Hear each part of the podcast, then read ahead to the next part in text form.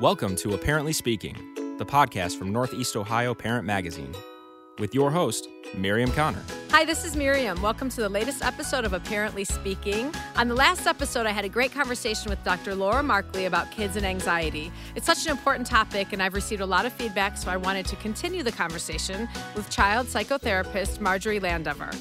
This episode is sponsored by Lawrence School, where great minds don't think alike. For the 1 to 5 children who have learning differences and attention deficits, Lawrence School is a transformative place that removes barriers to learning and unleashes their true potential.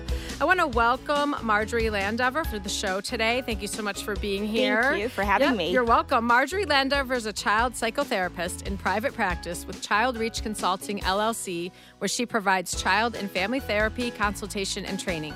Landever completed her undergraduate degree at The Ohio State University, and her 8 years of graduate study include, topical to her work as a child psychotherapist, a master's degree from Case Western Reserve University, and doctoral work at the University of Michigan.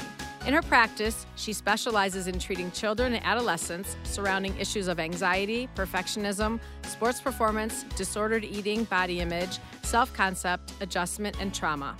Landever, who has received multiple honors for her clinical work, including the Golden Shamrock Award and the State of Ohio Award for Excellence, has been in practice for over 15 years. So thank you so much for being here. I'm very happy to have you here. Thank you. Yes, and you know, like I said, it's such a, I don't want to say like hot topic or big topic. It doesn't seem right to say, but I'm not, for lack of better word, it's kind of seems like, I know it's a very important topic. It just seems like a lot of kids are dealing with this now, and maybe there's more of it. Maybe we just know about it more and can put a name with it. I'm not sure. You would know much more about that than I would, but I definitely wanted to continue the conversation with you. It's such an important conversation, Miriam. I think one of the things that we are seeing, absolutely we're seeing an increase, but one of the things I think that we have to be very aware of as adults working with young kids, whether as a parent or a teacher or, you know, any kind of position that anybody has where they're dealing with young people, is the pressures that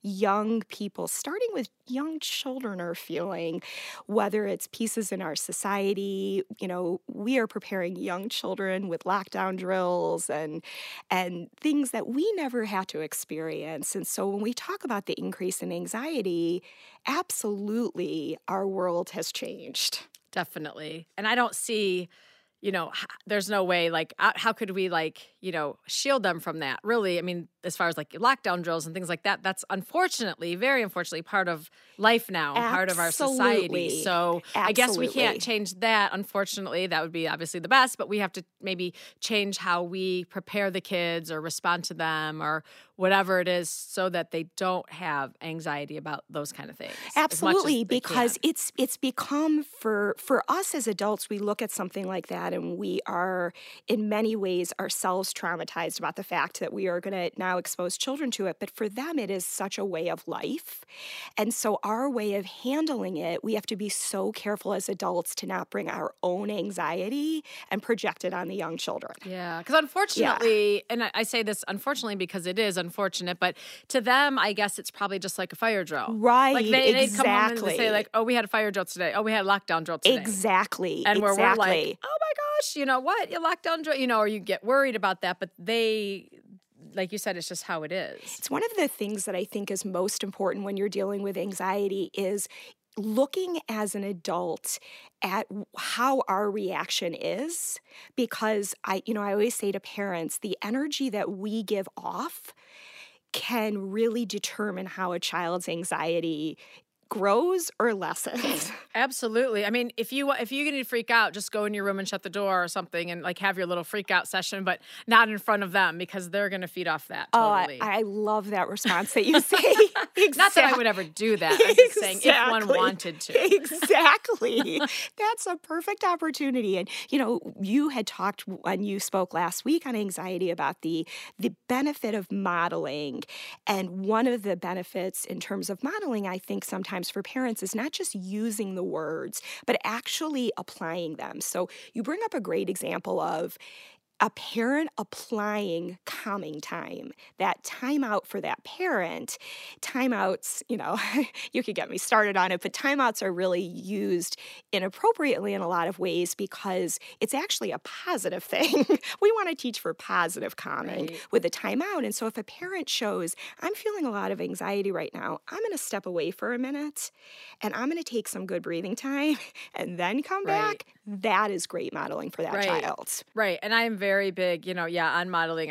And they do, you feed off it. I see even just things where my high school daughter, again, I apologize to her because I always use examples, but, you know, where maybe she has a lot going on at the moment. She has, you know, several tests the next day. She's whatever it is. So she starts to, you know, kind of freak out and like, I'm not going to get this done. I have also, I'm going to do her well on this, blah, blah, blah, even though it's not really true. But, you know, you start to, and I've found where times if I've kind of reacted, usually just my nature is I'm like, it's fine. It's not going to be a big deal. It's going to be all good. And I can like talk her down. But I've seen where sometimes I'll like, you know, oh my gosh, okay, well, what's your grade in there? How are you going to pass that test? How you don't have time, you know, and then I see her face and I realize, okay, I just totally blew it because she's then feeding off me. So then of course it's a million times worse.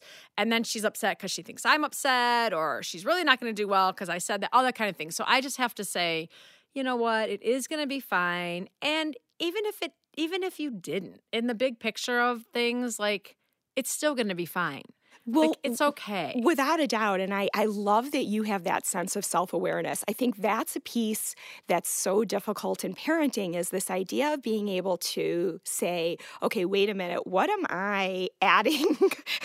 Because this is, you know, I always give parents the example of for children who are struggling with separation anxiety, and it's so torturous when you see this little one just, you know, holding onto your leg and, you know, terrified, and you want desperately to turn around and hug and hold on so tightly.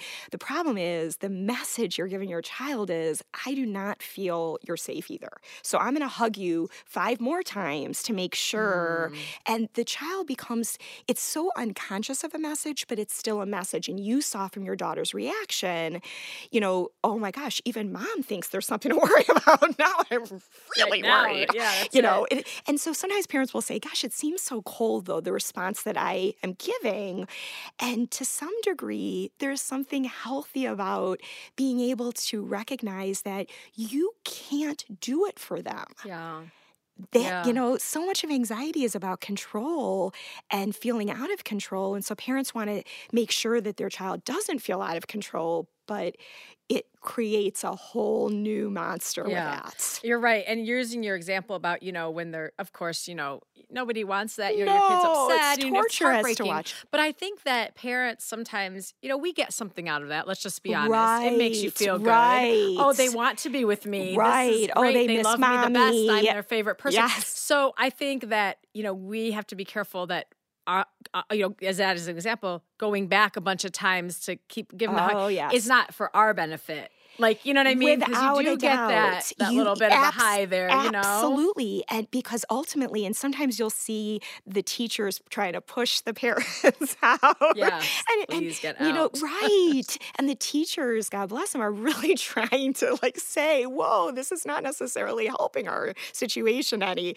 And so it's definitely true. I mean, So I know you mentioned earlier, just, you know, we were emailing just a little bit about it. And a couple things you mentioned, you know, that you've seen in your practice regarding kids with anxiety, some kind of like types, I'll say. Right. That's my word, not yours. Right. You know, one was a perfectionist. Oh, yeah. So let's talk about that a little bit. So, you know, I definitely, you know, specializing in anxiety, I see quite a few from little to, you know, through college age, who are truly the perfectionist.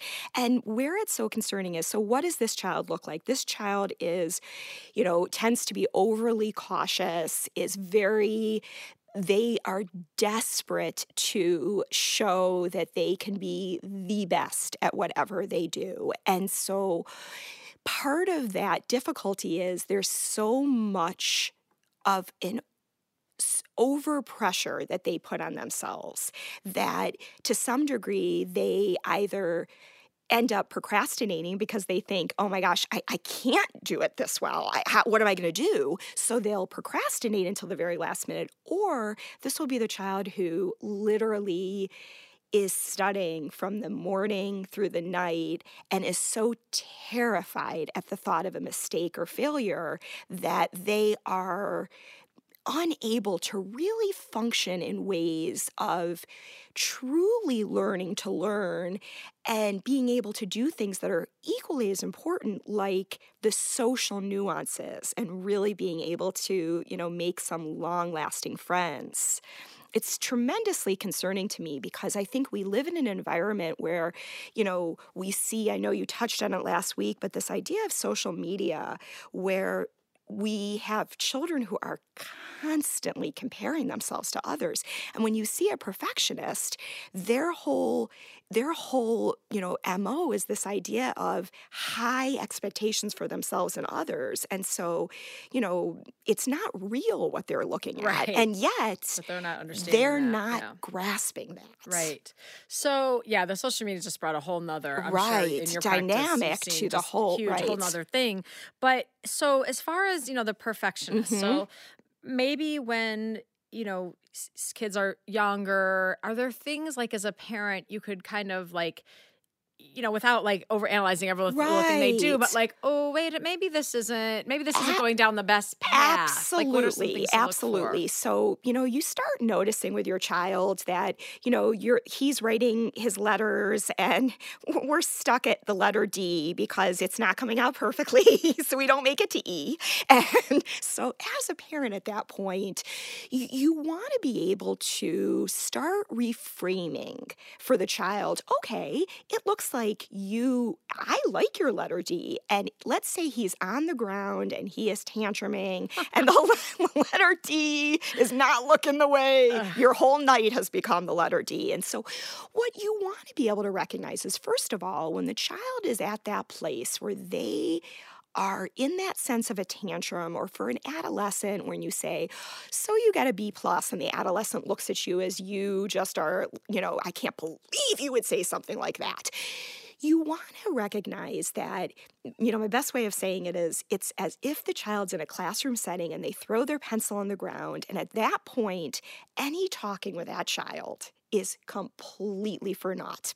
And so the child is not at a place where they can hear anything. So at that point, when the child may be tantruming over the letter D, or the child may be holed up in their room, crying about the thought of maybe getting an A- or a B+, at that point, the most important thing to do is actually a sensory intervention, because the child isn't able to hear any of your words. So if you go in and, you go over to the little boy on the ground and say, listen, buddy, I hear you, it's really frustrating, and start naming a feeling for him so that he recognizes that, listen, I'm gonna, we all get to that place where we're super frustrated, maybe sort of rub his back a little bit, and then kind of give him a little space, because what he's trying to tell you is, I don't know how to manage my feelings right now. So, the more you talk to him, you're talking at him. The same with the teenager. You can go over, you can give a hug, you can say, you know what,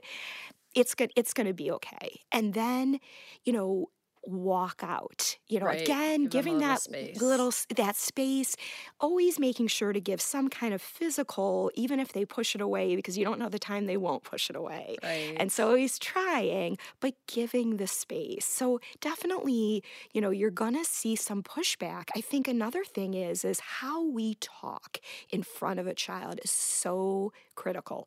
So saying things like, when the child comes home and Johnny may say, I got a 100% on my test, and you say, oh my God, you're a rock star.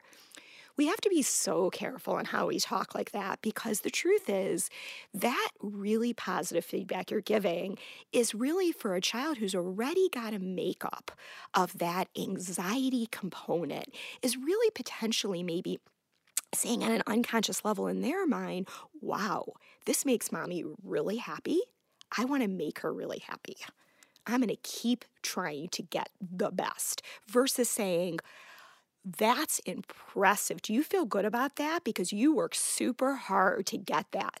I'm impressed about how hard you worked. that must feel really good. And saying the same if they got a B, right? Exactly. You know, they studied or whatever. So you're right. Like, I really like that. It's like, this should be the same reaction if they worked hard at it, you know, not like, well, oh yeah, you did good, or well, why didn't you get the A, or what'd you miss, or how, those kind of focusing on that kind of stuff. That's exactly it. Yeah. Because it's one of those kind of things where we are giving the message of it's only the, you know, making the A team in sports that's going to really get that, mm-hmm. that, you know, instead of saying, you know what, I'm excited for you that you're on the B team. You're going to really be able to have an opportunity to play, and you're going to have an opportunity to really try to, you know, improve your kicking and improve your skills and improve your versus that almost disappointment sometimes kids will talk about that they see in their parents' eyes. Right. Or like making, of course, like let's say they get a goal, for example, of course they're excited to make a big deal, but if they didn't, you know, what's your reaction after the game if they gave it their all and they really tried? So these are excellent points. And it should be this because they're looking to see your reaction. And I love when I can have a child say to me, you know what, my mom said, you know what, that was a disappointing game for you, but I love how you got up and you went back in there and you gave it your all again. It's showing a sense of we're going to applaud you for resilience. That's a huge piece. Oh, yeah. Resilience is huge. If your kids can be resilient, then... Oh, my goodness. That's exactly it. Yeah. Well, that's exactly it, right? Yeah. So, I mean, we want to applaud those pieces. So I think, you know, as parents, we have to be so careful to be able to look at a child and recognize that the words we use... we have to be, and this is also applying it, your modeling. So children will often tell me that their parents will use the right words with them, but then on their own, they are such themselves wanting. Oh, so like they're hard on themselves, or they're saying negative things. We say negative things about ourselves, or oh, I can't believe I didn't do this right, or whatever. Yeah, you're right. And so even if you're doing the right thing with them, they hear you talking down on yourself or whatever it may be. They see you disappointed in what you've done. Right. So, you know, I always try so hard. Let's say that, you know, a child is working with me and they like, you know, spill everything in front of me and it might be a giant mess, but I try so hard to be, you know, like, oh my gosh, this is so not a big deal.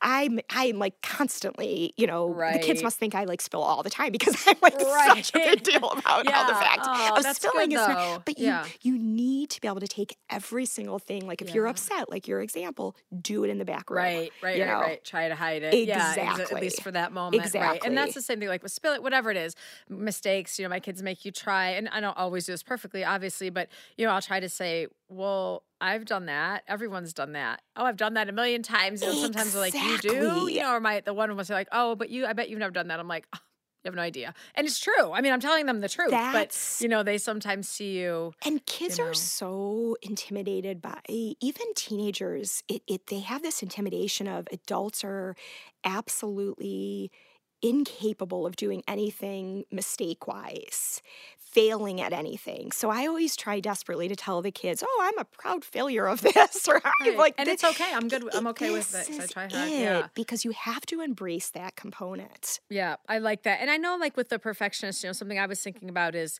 I think it's hard because you know, you don't want your kids like that. We're constant worry, try to be perfect. Yes. So you want to tell them it's okay, it's not be perfect, but then you want that balance where you don't want them to just be like, just blow it off, or it's good enough, it's no big deal. So it's hard, you know, as a parent, because you want to get that balance, and it's not always going to be that perfect balance. You bring up a great point because there is that fine line. And so typically knowing your child's makeup is really going to drive that, because where I'm most concerned is the child who has the perfectionism that really lends itself to anxiety versus the child who is just sort of thinking, oh, please, this is an okay grade. I tried my best, you know, like those kind of things. And, you know, the perfectionist is the child who is truly really struggling with functioning. And that's the child that you almost have to force to really, you know, to say, listen, I want you to get that B+. I can't wait to see the B+, because it's the child who is horrified about getting the B+ versus the other child who is, you know, that you kind of have to nudge a little bit more. Right? Yeah, like, that's good enough, Mom. It's good enough. Yeah. Right. Yeah. So to get that fine line. Oh, yes. That's great information and those are great tips for parents to just be aware of, strategies. And we're going to continue talking with you. We're going to take a quick break to hear from our sponsor. We're going to talk about kind of like the generalized worrier when Absolutely. We get back. Okay. For the 1 in 5 children who have learning differences like dyslexia and attention deficits like ADHD, Lawrence School is a transformative place that removes barriers to learning and unleashes their potential. Serving students in grades K through 12 from more than 80 communities throughout Northeast Ohio, Lawrence School empowers students who learn differently by accepting and affirming the diverse ways they learn, supporting them through their academic journey, and motivating them to excel beyond what they would believe imaginable. The result of these approaches is that students who previously struggled in the classroom are suddenly engaged, motivated, and confident in their ability to be successful learners. Discover the many ways we are reimagining school at www.lawrenceschool.org or by calling 440-526-0717. Lawrence School, where great minds don't think alike. All right, and we are back talking with Marjorie Landever, and we're talking about kids and anxiety, and we just talked about, the perfectionist type kid, and how about just the generalized worrier? So this kid is just like, is this just what I'm picturing? Yes. Or just a big worrier about every little thing? Absolutely, absolutely. And so this is the kiddo who just will tell you, they will be thinking of global worries. They will be thinking of worries about somebody who lives next door. This is the child who is literally not stopping. They're doing is overthinking. And how do they get like that in the first place? I guess a lot of it is makeup. A lot of it is the child's makeup. And so, part of the piece, the challenging piece for a parent of an over worrier, an overthinker, is being able to help the child understand that there's only so much that the child has in their control. So, kiddos who have the generalized worries, they will be the ones who come in and tell me how upset they are because a couple of the kids were drinking out of straws. And they are worried that that's going to absolutely destroy, our sea life. And so they are staying up at night thinking about this. So they have a good intention behind it, but it's too much. The way they're internalizing it is hurting their insides, literally and figuratively, because these are the kids who generally, along with the perfectionists, who really take it into their gastrointestinal system. They take it into their heads with terrible headaches. Stomach aches and headaches. Oh, and yes, without a doubt. And absolutely. Like okay. And so we want to, one of the key pieces in working with these young ones and as a parent is to be able to really help the child understand what is in their control. Is it in your control to be able to have you use a straw or not use a straw? Yes. Okay. Is it in your control to have strangers do that? No. We can try to educate people. We can try to live it our own way, and we can make changes in that way, but we can't control everything. So I often say to kids who are generalized worriers, is it something that is going to affect you this week? The sea life being destroyed by straws, will it be affected this week in the way that you're worried? Is it going to be affected, next week or in a month? We have to look at what's on our table now, because one of the problems actually oftentimes with kids who can be overthinkers is sometimes they overthink things so globally that they are not looking at what's in front of them, which may be a test the next day.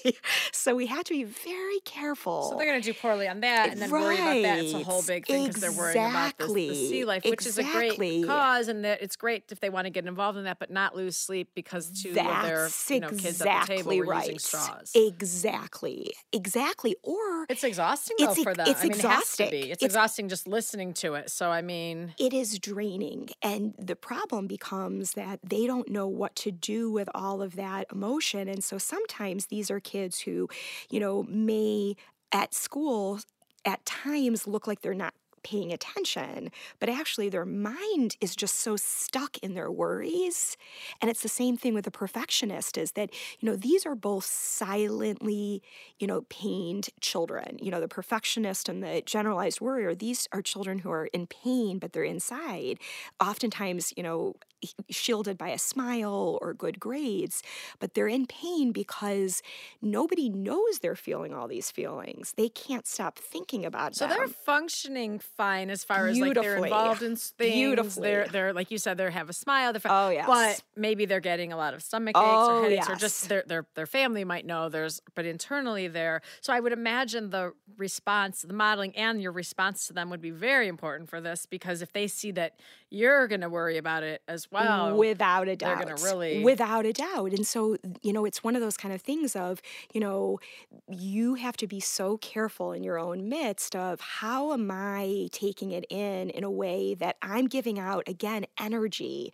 I'm so big on that word, but what is our energy that we are giving off to that child? Is it energy saying, you know what, you're okay, you're safe, you're okay, we've got this. Right. Or is it, oh my God, I totally get it, I'm so worried. You know? Yeah. Oh yeah. You know? Like, what could we do then if it's the sea turtle, whatever the thing is that they're worrying about? What can we do? What can you do? And let's come up with some kind of plan or project that you can do something, but you also have to. So I love it when a parent will say to me, my child is so worried about animals and, you know, animals going extinct.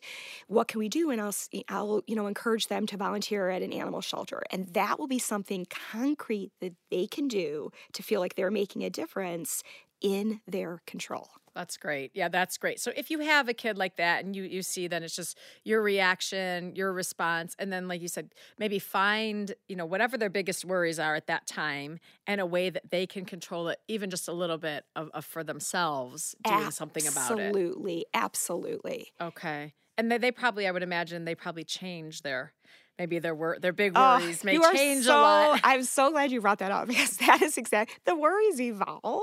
So a little one might worry about, I'm not the first one in the line and I like to be near the teacher.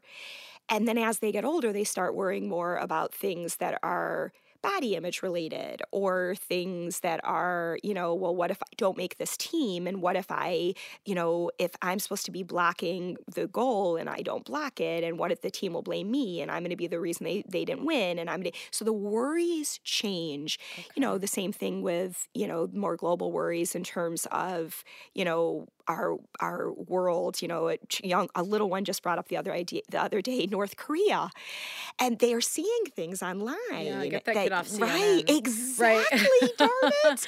And unfortunately, parents have a hard time keeping them off, and it's harder now with they're flooded because of devices and things. But yeah, for those kind of kids, especially, try to shield them a little bit at that age. Absolutely, like those are my kiddos who I always want to be the last to get the social media, the phones, the technology. Definitely. Absolutely. What about the shy or the hypersensitive child? You know, that you're like, that's nice. They always like break my heart because the thing is that they just tend to they struggle at knowing how to put themselves out there in a way that is actually heard. And so I think one of the key pieces is we want to protect them as adults, but part of the difficulty is that, you know, we want them to be able to begin to feel a sense of confidence in themselves. And the way to do that is to feel a sense of achievement.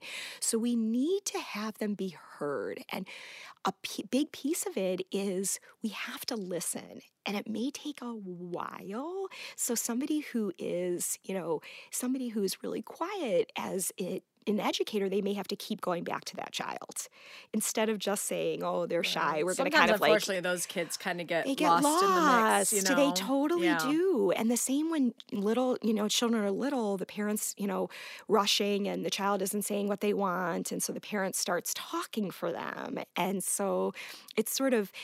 Part of the difficulty is that that's a child who then starts really seeing their world from, you know, behind a closed door. And so we want that child to feel more of a sense of control.